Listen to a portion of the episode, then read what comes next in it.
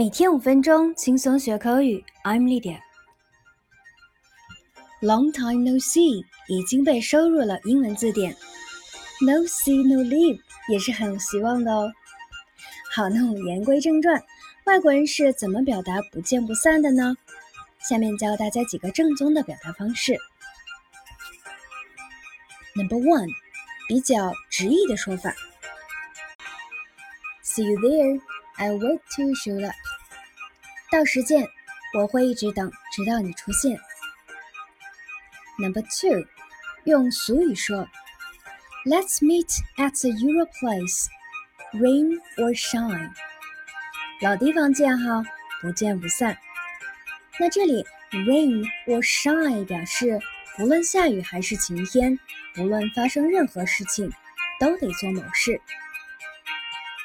Number three，用挑衅的口气说“不见不散 ”，Be there or be square，有点像中文的“不见不散”哦。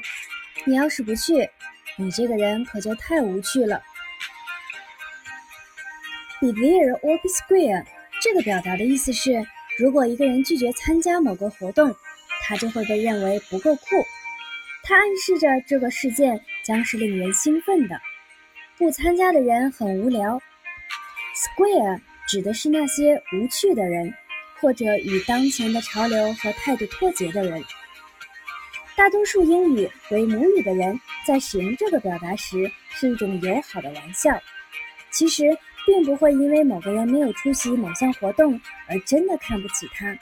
相反，他是在强调活动是有趣而令人兴奋的。并暗示只有不喜欢有趣和令人兴奋事情的人才会不去参加。For example, Are you going to come to my birthday party? It's this Friday. I don't think I have any plans. I try my best to make it.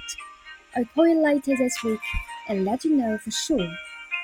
Okay, be there be square.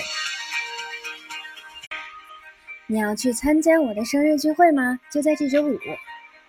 呃，我记得我是没有别的安排的，有可能的话我肯定会去的。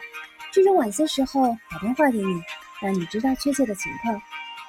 好的，不见不散哦。